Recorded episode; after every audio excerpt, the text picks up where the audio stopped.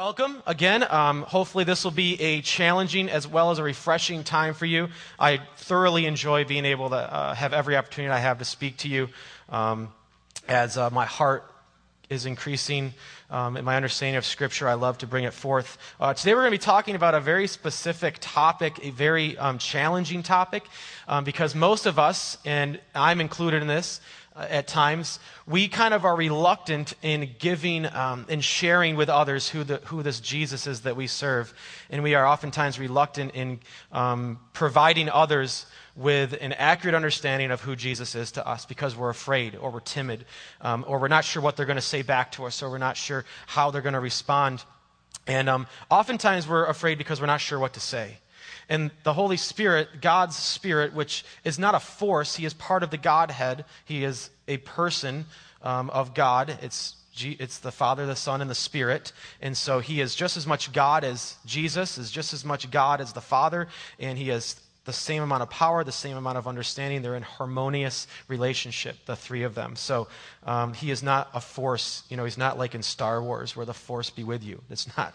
The Holy Spirit is not this majestic force. Um, he is a person of God that challenges, convicts, comforts, encourages, and empowers. And today we're going to talk about the empowering um, aspect of the Holy Spirit and how it relates to our faith sharing.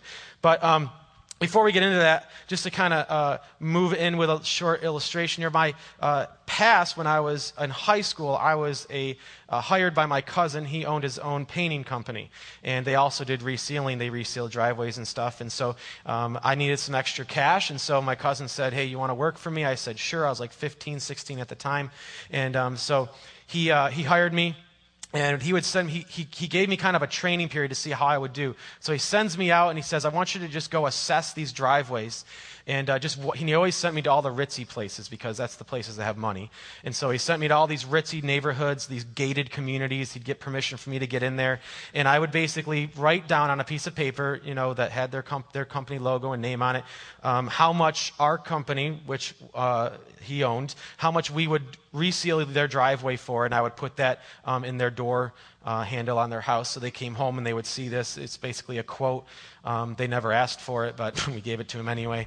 And so um, they would come home and they'd see this, and hopefully the price would be good. You know, I would specifically try to, you know, try to show me, look for specific things that we can do for the drive. If you see cracks, you know, make sure you mention on the card that, you know, we repair those types of things, and, um, and you know, just give them a quote, and, and we'll see what happens. So I go out and do this my first week. Well, the next week, the phone's off the hook he's getting all these calls to have people come to have us come reseal the driveways. And he's like dude you're getting me all this business. This is awesome.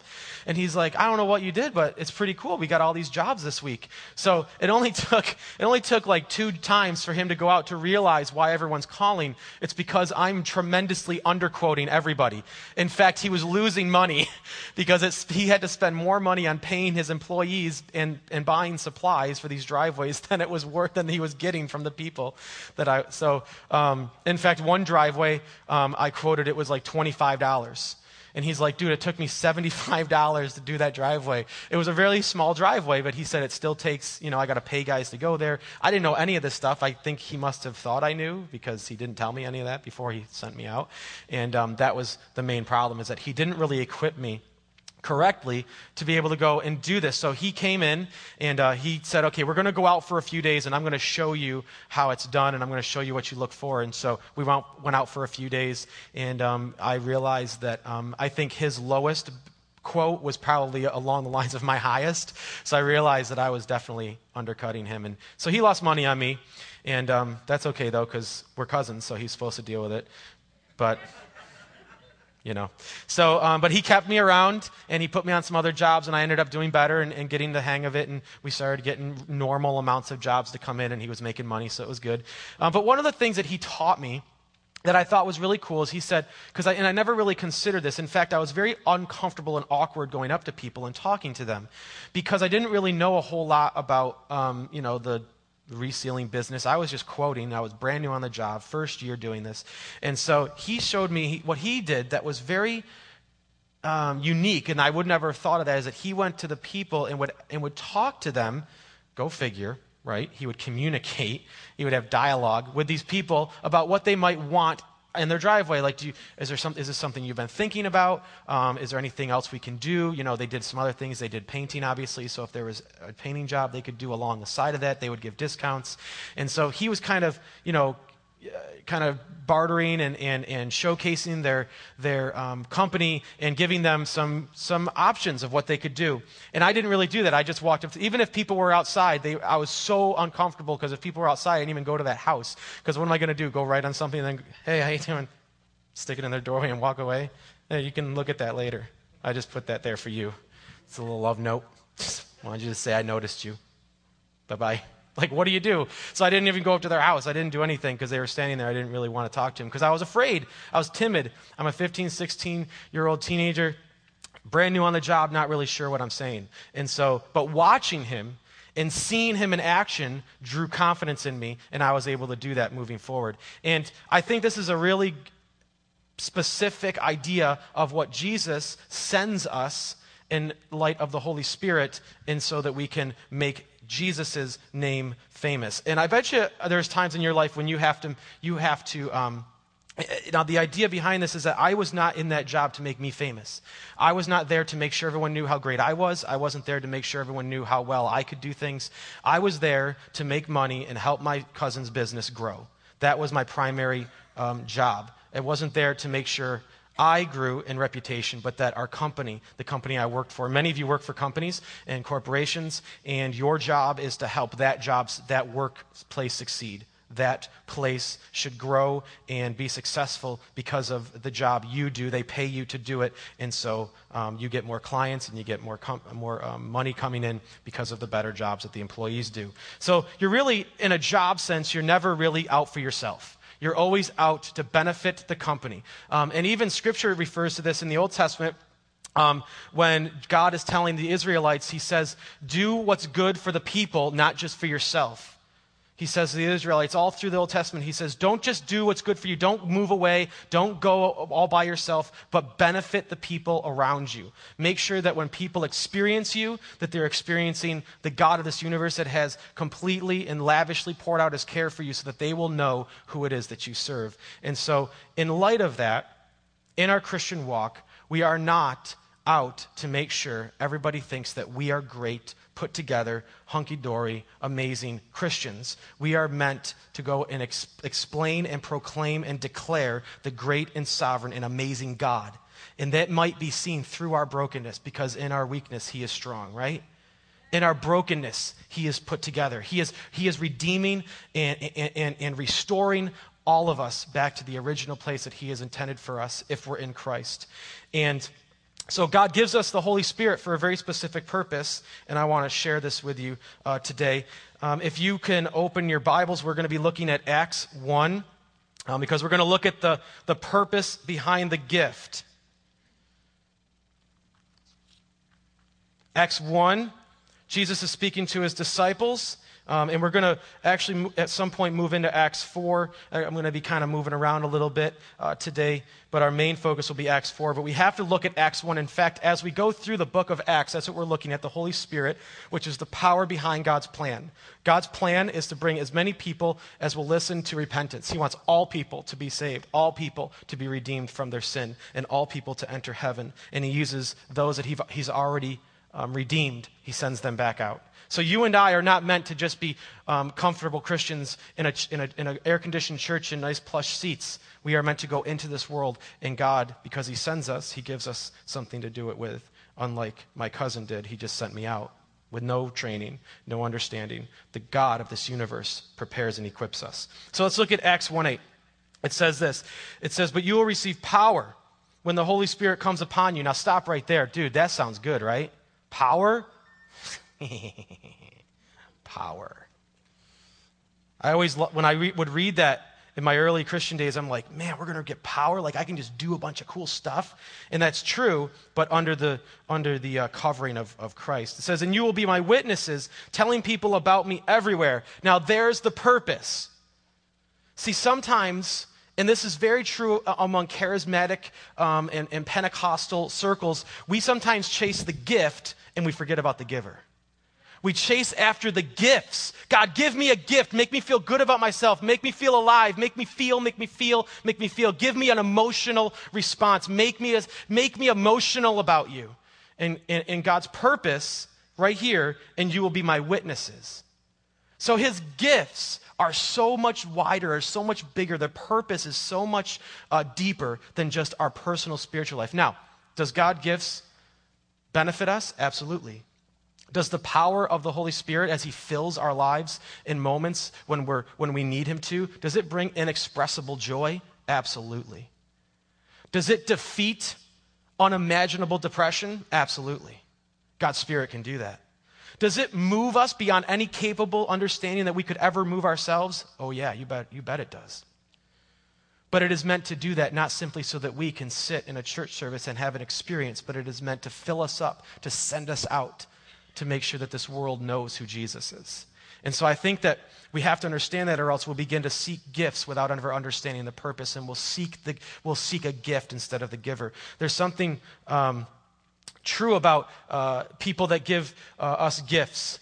There's something that's, that's very honoring in, in, the, in the gift giver. Uh, my, my wife and I, um, we've lost a child, and there was a, a, a student in our youth ministry who uh, wrote a song his, uh, Nick Bierman, I don't know if, if, Nick is here. I didn't even tell him I was going to share this, which he wouldn't care. But um, uh, he, he wrote a song for my wife and I uh, about the loss of our child. And he was a, a he's an extremely accomplished pianist and um, very talented, uh, amazing, amazing character in this, in this guy. And uh, I had the honor of standing up and being the best man in his wedding recently. And, uh, but when he was in high school, and, uh, he, he wrote a song for Carrie and I, and it was so awesome. And it, not only was the gift amazing, the gift itself was so meaningful, was so powerful. We sat in his living room and he played it for us, and you couldn't help but be moved because, and it wasn't necessarily the gift itself that was the most moving.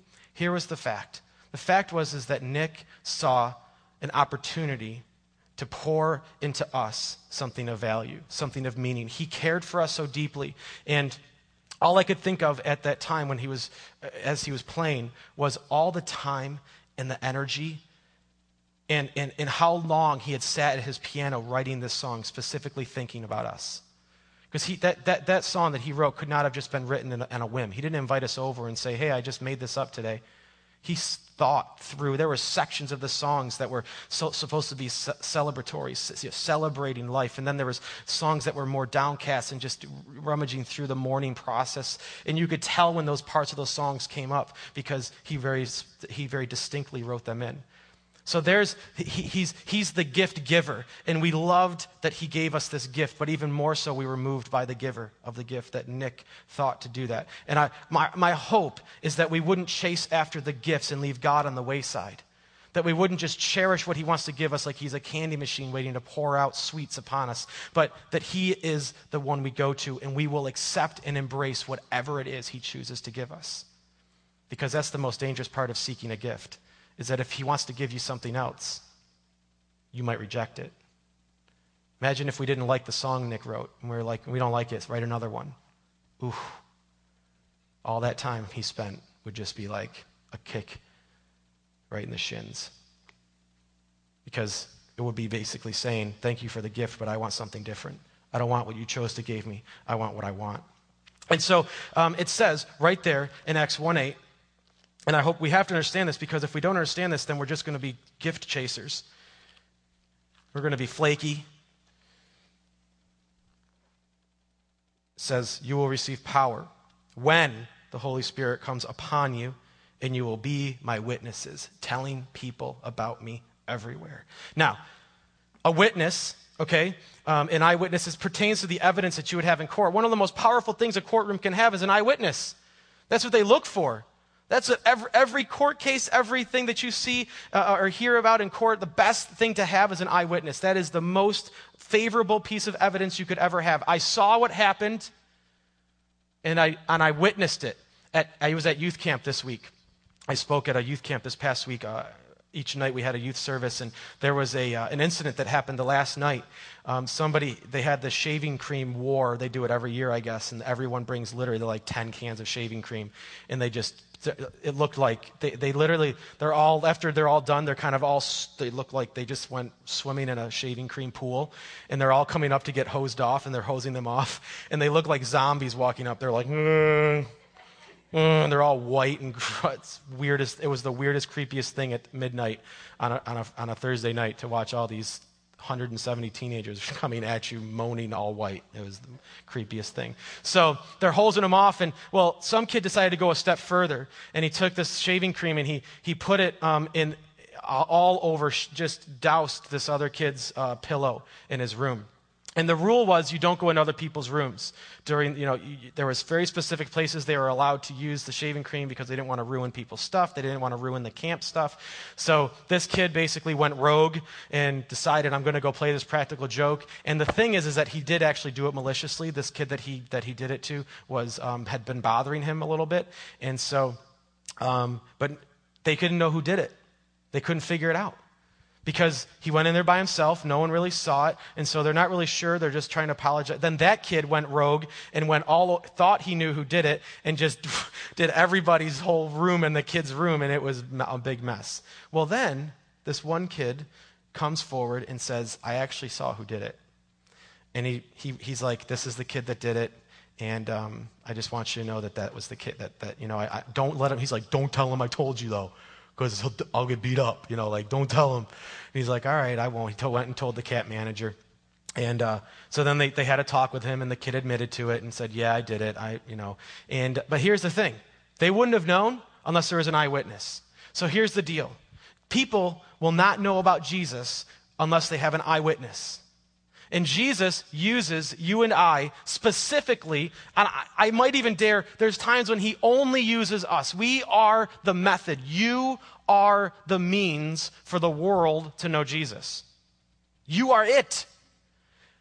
He sends you. And so that's, that's very uh, sobering for me because I have to realize that if I'm not allowing myself to be sent, if I'm, if I'm more worried about my comfort and my convenience and my car and my job and my whatever, and all these things are going on around me, then maybe God isn't getting what he's looking for from me. It says witness is referring to an eyewitness as it pertains to court. You will be my witnesses. You will be the proof that I move in people. You will be the evidence that I'm real. So you are feel, filled so you can be sent, and you are given to bring glory to the giver. You are never given to bring glory to yourself. You are never given solely for the purpose of your selfishness or, or your own purposes. It is always to give glory to the giver. So, this is not a trophy. If you are filled with the Spirit, if you've ever been filled with the Spirit, if you've ever been moved beyond a, a, a, in a radical way, that God has filled you to the point where, where what the Bible would say, um, you've, been, you've been pushed into a whole new realm of living. The Bible calls it a baptism. That you are completely filled to the point where you are not even in, you're, almost out of, you almost feel out of control. Um, because God has now taken over. This is not a trophy to put on our spiritual mantle for all to see. It's the method God uses to put fire in the bones of his people so Jesus becomes famous. I like to think of it like this it's not about drawing people's affection, attention toward you, it's about the Father drawing people's affection toward him.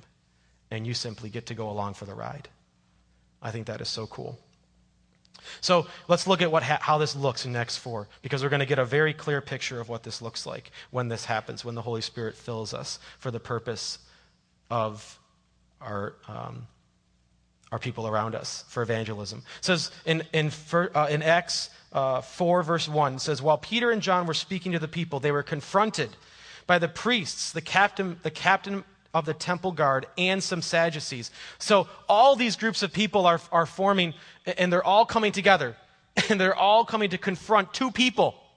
Do you realize that? There's two people talking, and the priests, plural, the captain of the temple guard, and some of the Sadducees. They're all grouping together and they're all going to enter the situation and confront two people. These leaders were very disturbed that Peter and John were teaching the people that through Jesus there's a resurrection of the dead. They arrested them. And since it was already evening, they put them in jail until the morning because there wasn't any, they couldn't have a trial, they couldn't do things the right way, so they just put them in jail to hold them until the morning. But many of the people who heard their message believed it, so the number of believers now totaled about 5,000 men, not counting women and children. The next day, the council of all the rulers and elders and teachers of religious law met in Jerusalem. The high priest was there, along with Caiaphas, John, Alexander, and other relatives of the high priest. The high priest brings his relatives. Come on, we got to go do this. Come on, guys. Other relatives of the high priest, they brought in the two disciples and demanded, they demanded, by what power or in whose name have you done this? Who do you think you are? You do not have the authority to speak in these matters. There is one authority, and his name is not Jesus. And unless that authority has given you power, eh, eh, Caesar, Augustus, whoever was in authority, Pilate, people of different, different places and towns, you had to have permission, distinct and written permission with a seal of approval written by those people to say what the message they're bringing is a message I agree with. And so they are asking, can you produce this evidence? Can you produce for us that you've been given permission to say all this stuff? Because if you can't, then you're in trouble, my friend. By what power or in whose name have you done this? And then the next part is my favorite. Then Peter, filled with the Holy Spirit, filled with the Holy Spirit, filled with the Holy Spirit, said to them, Rulers and elders of our people, we, are we being questioned today because we've done a good deed for a crippled man? Do you want to know how he was healed? See, they healed a crippled guy, and, and that's what was really um, starting to get their, their questions going. That was starting to get the buzz. And then they started talking about the resurrection of the dead through Jesus. So they were just batting, you know, batting zero here for the, for the Pharisees and the Sadducees. And they said, Do you want to know how he was healed? I, dude, this is so cool because they just they don't let anything go. They just let it fly. Let me clearly state to all of you and to all the people of Israel that he was healed by the powerful name of Jesus. You want a name? That's his name. It's Jesus. The name of Jesus Christ the Nazarene, the man you crucified, but whom God raised from the dead. For Jesus is the one referred to in the scriptures where it says, The stone that you builders rejected has now become the cornerstone. There is salvation in no one else. God has given no other name God has given no other name, not the name that you want me to use, not the name that you think is an authority, not Caesar, uh, not, not Pilate, not, not anybody. There's, there's salvation in no one else. God has given no other name under heaven by which we must be saved. Dude, they're on fire. I want you to understand there is a crowd of people that are against them in this courtroom. This is not filled with their disciples, their homeboys, their posse. This is filled with people who are against them. This is filled with, with, um, with enemies of the gospel itself. And they say, as closing, there is salvation in no one else. God has given no other name under heaven by which we must be saved. This is insane when you think about the culture of the day because we, we, ha- we understand a saying that's uh, Jesus is Lord. And it's on bumper stickers, it's on, it's on billboards, it's on everywhere. It's on Christian stuff. It's on Bible covers. It's on um, Bibles themselves. We, we have, we've coined this term Jesus is Lord. And it stems all the way back to this time because there would be coins that were specifically made with the ruling person of that day. And then it was Caesar is Lord. The money actually said Caesar is Lord. So when you gave money, that's why Jesus says, give to Caesar what's Caesar's, right? Give him his money. It says his name on it. Give it back to him. It's his money. But give to God what's God's. Give to Caesar what's Caesar's, give to God what's God's. And so they're basically saying that, G- that Caesar is not Lord. He does not save. He is ultimately just like us under the authority of this guy Jesus, who has claimed divinity, who has claimed deity, who has claimed ultimate superiority among everything that's created. There is no other name. This is powerful because if you know anything about Peter, he chickened out with a, with a, with a little girl back in when we read about it in the Gospels. Jesus is in court and he's being questioned. And, and a little slave girl comes up to, comes up to Peter and says, Don't you know him? He's like, No, I don't know who he is. Now, all of a sudden, this wussified disciple is now empowered by the Holy Spirit And he says all of this stuff in front of a courtroom of people filled with anger and malicious intent to kill him and to, to imprison him. This is powerful stuff. So if you've ever wanted, if you've ever wondered, if you've ever desired to share your faith in a way that is empowered by God, we have to pray that God would do the empowering. It has nothing to do. Do you realize that they didn't go through, uh, they just plainly said, Jesus is the one who saved this guy. If you want to argue with him, you can argue with him. If you want to talk to God about it, you can talk to God about it. But all we know is that Jesus is the one that heals. Jesus is the one that did it.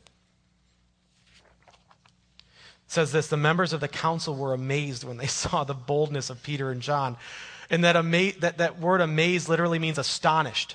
Like they can't even believe they're, they're acting like this. They, no one has ever come into the courtroom and acted with such authority, such so audaciously pr- presenting a case before these people with, uh, with seemingly disrespect, with seemingly just, you know, just disregarding the whole fact that they are in court. They are basically trumping what all these council people would want them to say. The members of the council were astonished when they saw the boldness, for they could see that they were ordinary men with no special training in the scriptures. Let me explain what this means because this is what the Holy Spirit did.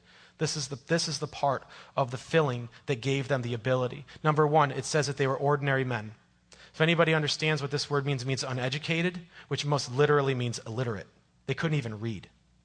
These men, up until this point, couldn't even read. And now they're claiming authority and explaining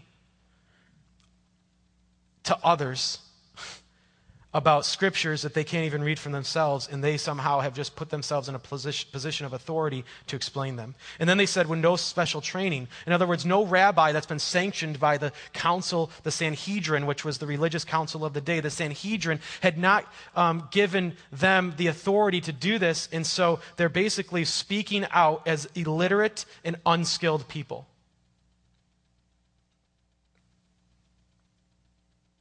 It would be like me walking into NASA and telling them what to do. They'd be like, look at, look at this little guy. He's so cute. Look at him trying to tell us how to do space astronaut stuff. That's what it feels like to them. They feel like there are these idiots standing before them, putting on a show, and trying to steal the authority away from the, from the councilmen. And that's exactly what they're doing. It says, but then in verse 14 says something really cool. But, uh, or I'm sorry, the end of 13 says they also recognized them as men who had been with Jesus. That's pretty powerful. So whatever they were saying and however they were saying it was so much like the Savior that it was overwhelming for them. They had recognized these guys have been around Jesus. There's no doubt about it. Because if Jesus was standing here saying these same things, that's what he would sound like. That's what he would say. This is what he would do. That's probably one of the greatest compliments somebody could ever give somebody. Dude, you've been around Jesus. Wow. I can tell. You've been around Jesus. The way you just forgave that person, normal people don't do that. The way you just let that person say what they said in your heart was moved to just care for them anyway, wow. Normal people don't do that. The way you just explained the gospel, normal people don't do that. You just your fire within you was amazing. It says, but since they could say, but since they could see the man who had been healed standing right there among them, see, they did one thing that was good. The disciples, that guy came to the courtroom. So there's the guy in the courtroom who's been healed. The crippled guy is now healed, standing before them. He said there was nothing the council could say because they just said this guy's been healed and he was healed through Jesus, and there he is, right there. So you argue with that. You got the proof right there, it's right in front of you. So they ordered Peter and John out of the council chamber and conferred among themselves. What should we do with these men? They asked each other. We can't deny that they have performed a miraculous sign, and everybody in Jerusalem knows about it. But to keep them from speaking their propaganda any further, we must warn them not to speak to anyone in Jesus' name again. They're like, okay, we don't want to start a riot so we're going to let them get away with this because if we make a big deal about it, it's going to cause a big ruckus. Everyone's going to be angry. They're going to get ticked off. They're going to rush us. We're, we're, not, we're going to lose a little bit of power here. So we're going to let them get away with this, this part, but we're going to warn them that they are not to speak to anyone in Jesus' name again. So they called the apostles back and commanded them to never speak or teach in the name of Jesus. But Peter and John replied, Do you think God wants us to obey you rather than him? Oh, I can only see this guy's face just grow red. He grabs, what? What did you just say to me? See, I knew when I was in trouble when my, mom, when my mom's teeth didn't move. I knew. I knew something was going down. Michael, get in here now! Oh man, her teeth, did you see that? Her teeth didn't open. I'm in trouble. That usually meant don't go there, go later. Wait for her teeth to move, and then it's safe to enter, enter the house. I can only imagine that this guy, this, this council, is so aggravated, is so frustrated, is so angry with these people. Do you think God wants us to obey you rather than him? We cannot stop telling people about everything we have seen and heard. We can't. It's too powerful. It's too big. It's too majestic. You can do what you need to do. You can kill us. You can imprison us. We'll talk about him in prison. You can, you can do whatever you want. You can kill us, and everyone's going to talk about how you killed us because of Jesus. And his name will still become famous because they'll know that he was connected. We were connected to him, and that when you kill us, it was because of Jesus. So even in our death, his name will still be known. So do what you please, do what you want, but we will not listen to you. The council then threatened them further but finally, they let them go because they didn't know how to punish them without starting a riot. For everyone was praising God. Dude, that's the cool. Everyone was praising God. The religious people, the ones that were supposed to know God the best, the ones that were supposed to hear from Him the most, the ones that were supposed to teach about Him in the most highest way, in the most authoritative way, they just got bullied by two unschooled, illiterate men who had been with Jesus, and everyone's praising God. Everyone was, everyone was responding in such a way that their hands were tied, they could not do anything. It says, for this miraculous sign. Then the, the, the healing of a man who had been lame for more than 40 years. They're in court. Do you see what? Dude, this was a miraculous, spirit filled endeavor. Can you imagine? If these guys simply got filled with the Spirit and were excited about Jesus and didn't say anything. I don't mean to sound unspiritual, but what a waste. We can't just seek gifts, we have to seek the giver because it's his name that will be famous when we allow it to flow out of us. Now, who's the giver of the gift? This is an important under, to understand. Go to Acts 2:33.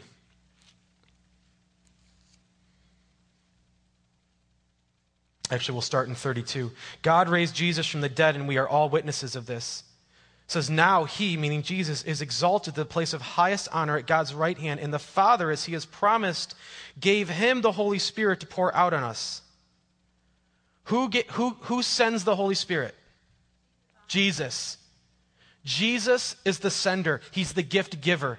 It says, the Father has given Jesus the power to pour out the Spirit upon us. God the Father sent the Son to save us. Jesus, the Son who saves us, sends the Spirit to equip us. Isn't that awesome? So harmonious. The Father sends the Son to save us, the Savior sends the Spirit to equip us. Awesome. Amazing. It's the same guy who died on the cross that enables us by sending his spirit within us to empower us for ministry, to empower us for evangelism, to empower us for Christian living. I love Luke 11. It says um, in, in uh, verses 11 through 13, You fathers, if your children ask you for a fish, do you give them a snake instead?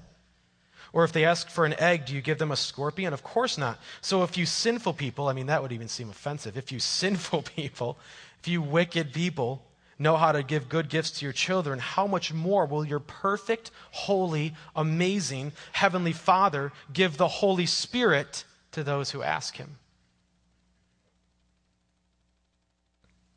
He will not withhold that which will equip you. Jesus is the giver of the gift. Jesus is the giver of the gift.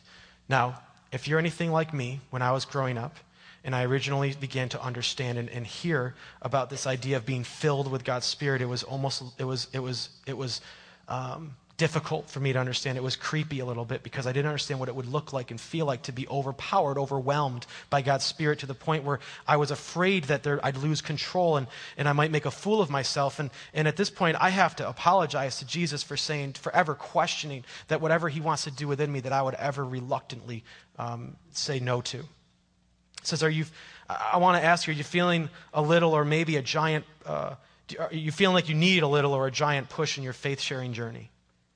Are you feeling a little dry? Are you feeling a little lethargic? I want to ask you to pray to the trustworthy Savior that He would pour the Spirit into your life. Because there's usually two sides of the coin as it pertains to the, to, to the Spirit of God and filling his, his children, that, that Jesus sending His Spirit into our hearts to empower us. There's usually two sides of the coin. One side is, is, is the side of an emotionalism where we just try to seek the gift for an emotional response. We just want to feel God's presence. And that sounds good on the surface, but if that's all, if, if we're trying to use that to, to have evidence that God cares for us, Jesus did that on the cross. His arms stretched out was evidence that he, God loves us.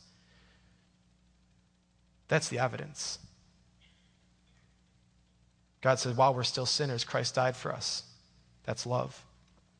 So when we seek God for these things, He's doing it in us for the purpose of bringing His name to people that may never hear it. I love uh, this verse in 1 Corinthians 6. It says, Don't you realize that your body is the temple of the Holy Spirit who lives in you? He lives in you. The Spirit of God lives inside of you if you've committed your life to Christ, if Jesus is your Savior. If you have yet to do that, then that's your first step.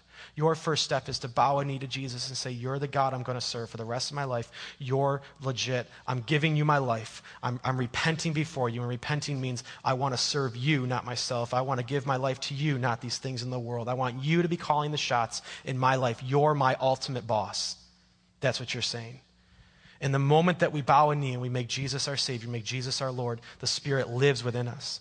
But then at times within our life, God will fill us for a very specific use to bring glory and honor to his name and reveal it to the nations. It's clear in Acts. Then you will be my witnesses. Then you will be my witnesses. It doesn't say, then you will feel good about yourself. It doesn't say, then you'll have a good experience at church. It says, then you'll be my witnesses.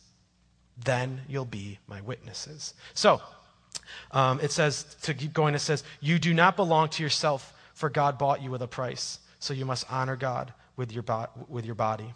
So here's what I want to ask of you. And if our worship team could come up, we're going to uh, close this service uh, with some worship and just singing. I want to um, I want to encourage you to allow God to do what He needs to do in your heart. And um, there's in the morning, I wake up in the morning usually, and I'll read I'll read some scripture, I'll read a book, or I'll I'll uh, pray and, or journal or something. I, I, I wake up rather early because I have to wake up before Cohen, or else that doesn't happen because he's, you know, he has all my attention. And so there's this morning, I'm, I'm, and my chair is really, it used to be situated next to this window um, at the side of our living room. And I'm sitting in the, in the, and I'm reading the Bible, and I, I don't know what I'm reading, but I'm just reading something, and all of a sudden there's this boom, smash, something smashes the window. I'm like, what in the world? I get up. I mean, it was loud. It was like someone hit the window. So I got up and I moved the curtain, and nothing's there. I'm like, you know, we're kind of in, we're not like, our houses aren't that close. So if someone wants to do something, you know, the only real person that I could think of would be Rowan Ketchum because he lives across the street. So it's either Rowan coming over to my house to bang on my window at 6 o'clock in the morning. And I don't know any teenager that gets up at 6 o'clock in the morning. Do you get up at 6 o'clock in the morning? See, yeah, I didn't think so. So um, he's like, the eyebrow went down like, my friend, you, no.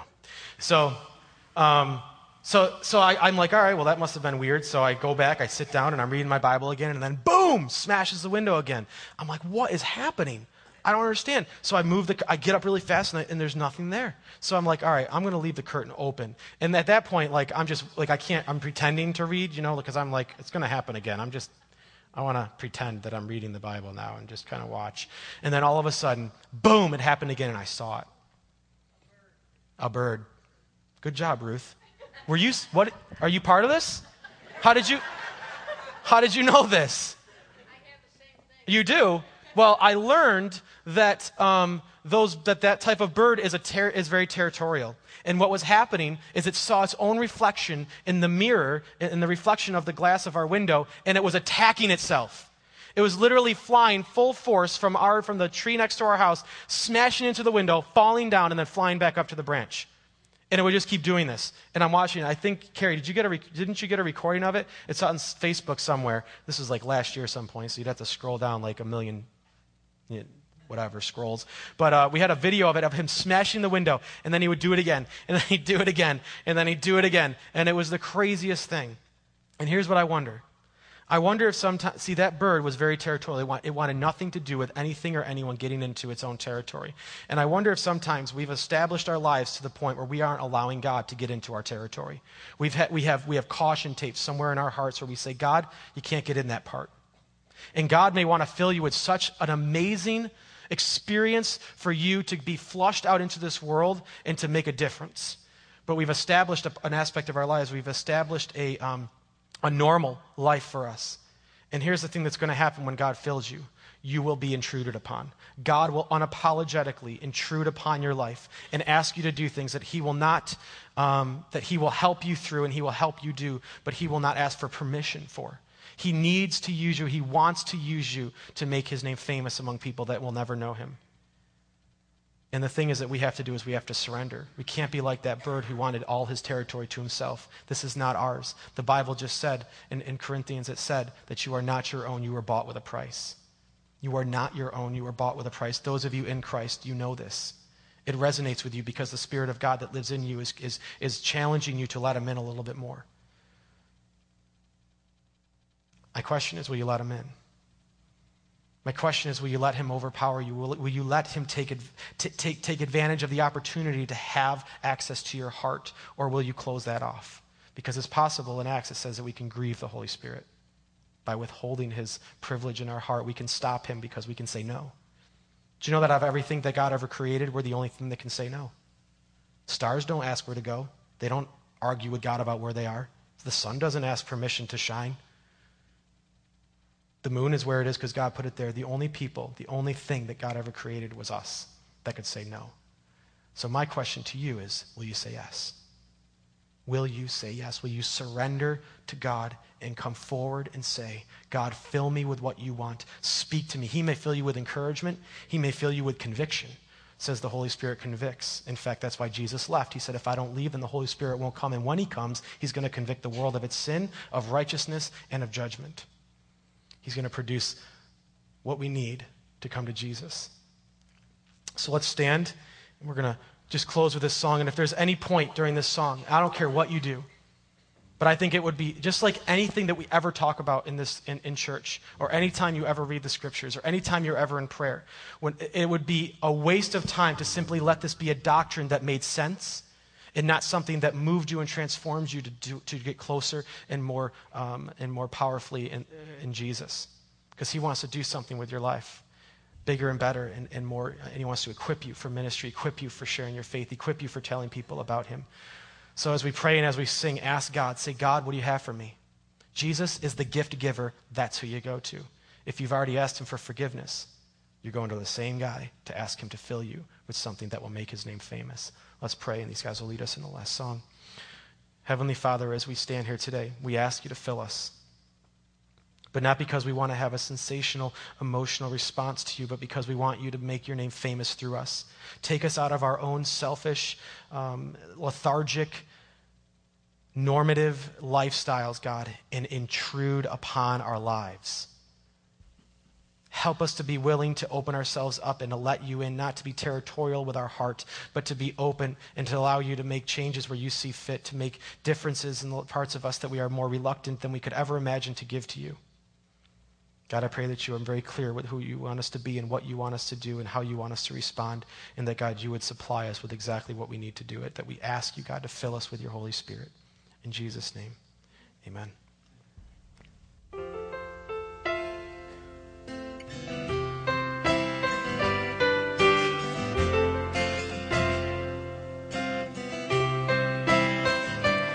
thousand times I've failed, still your mercy remains.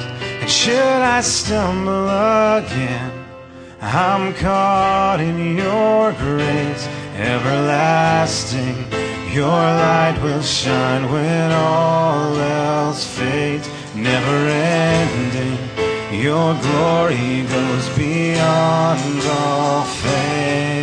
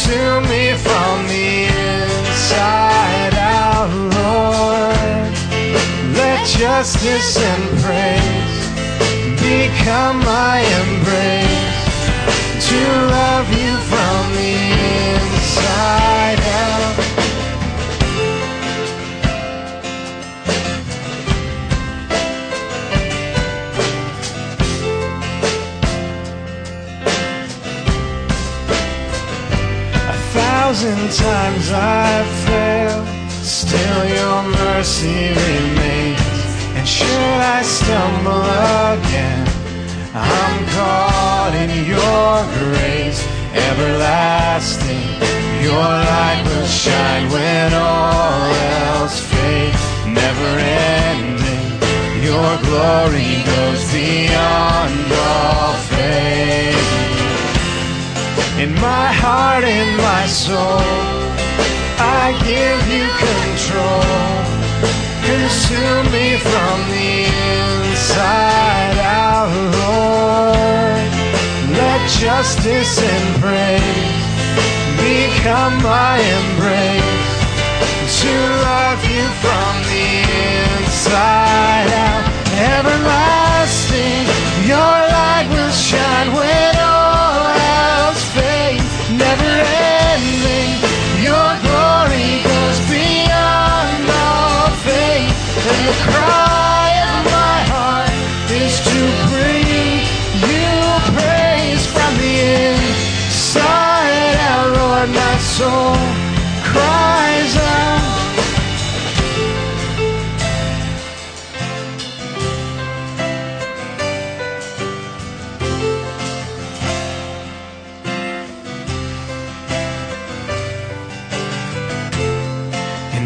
heart and my soul.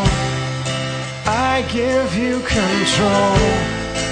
Consume me from the inside out, Lord. Let justice and praise become my embrace. To love you from the inside out, everlasting.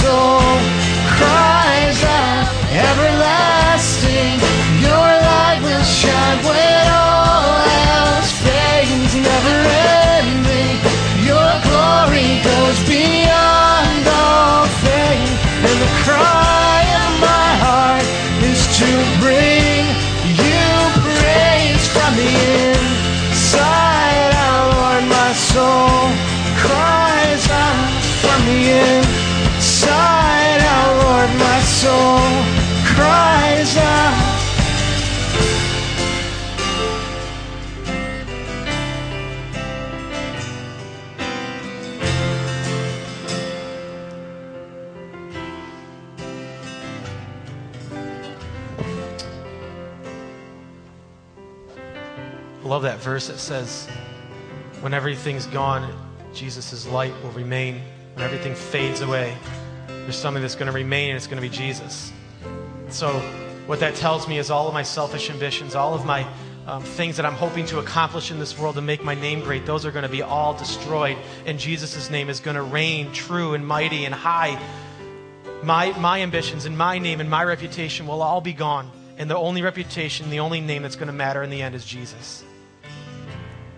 And sometimes I think we spend so much time trying to make our kingdom great, and we spend so much time hiding the parts of us that are broken because we're ashamed of them. We don't want people to have access to them because we're not sure what they're going to do with them.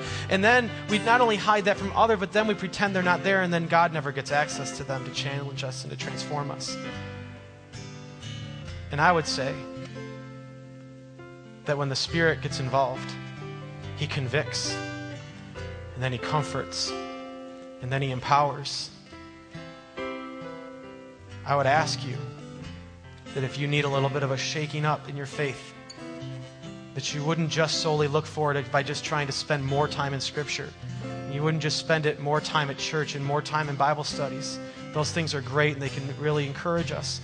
But for the most beneficial way, that we would begin to pray simply that Jesus would send us His Spirit, that His Spirit would overwhelm our hearts to the point where we are overjoyed with him, where we see him for who he really is, and there's nothing that would stop us. For Peter and John, they could not shut up about Jesus. In a courtroom filled with enemies of the gospel itself, not enemies of Peter and John, but enemies of the gospel itself that they were proclaiming. We'll meet those people. Heck, there might be someone in here who is an enemy of the gospel and you think everything I just said is the dumbest thing you've ever heard. But I want you to know that the Spirit of God is real. And my hope is that you would know Him, that you would know Jesus. Let's send in prayer. Heavenly Father, I am so thankful for these people here who have been attentive to your word. God, I pray that they would, this week, that they would spend time seeking your Spirit. God, that we would, as a, as a corporate body of believers in this church called Living Word, Assembly of God, that we would know what it is to be filled with your Spirit for the purpose of evangelism, for the purpose of telling others about you. God, sometimes we're so reluctant to share because we're dry. Fill us up. Fill us up, God. Remove the guilt that sometimes stands in the way because we're just not sure what to do, and then that guilt builds upon guilt. Release us, God, from that, from that guilty feeling and empower us. You are so good. You are so awesome, and we love you. Empower your people in Jesus' name. Amen. As you guys leave, as you guys head out this t- today and you spend the rest of your week, I challenge you that in your prayer time, I challenge you to just simply pray, God, fill me with your spirit and see what might happen. Amen. Have a good day.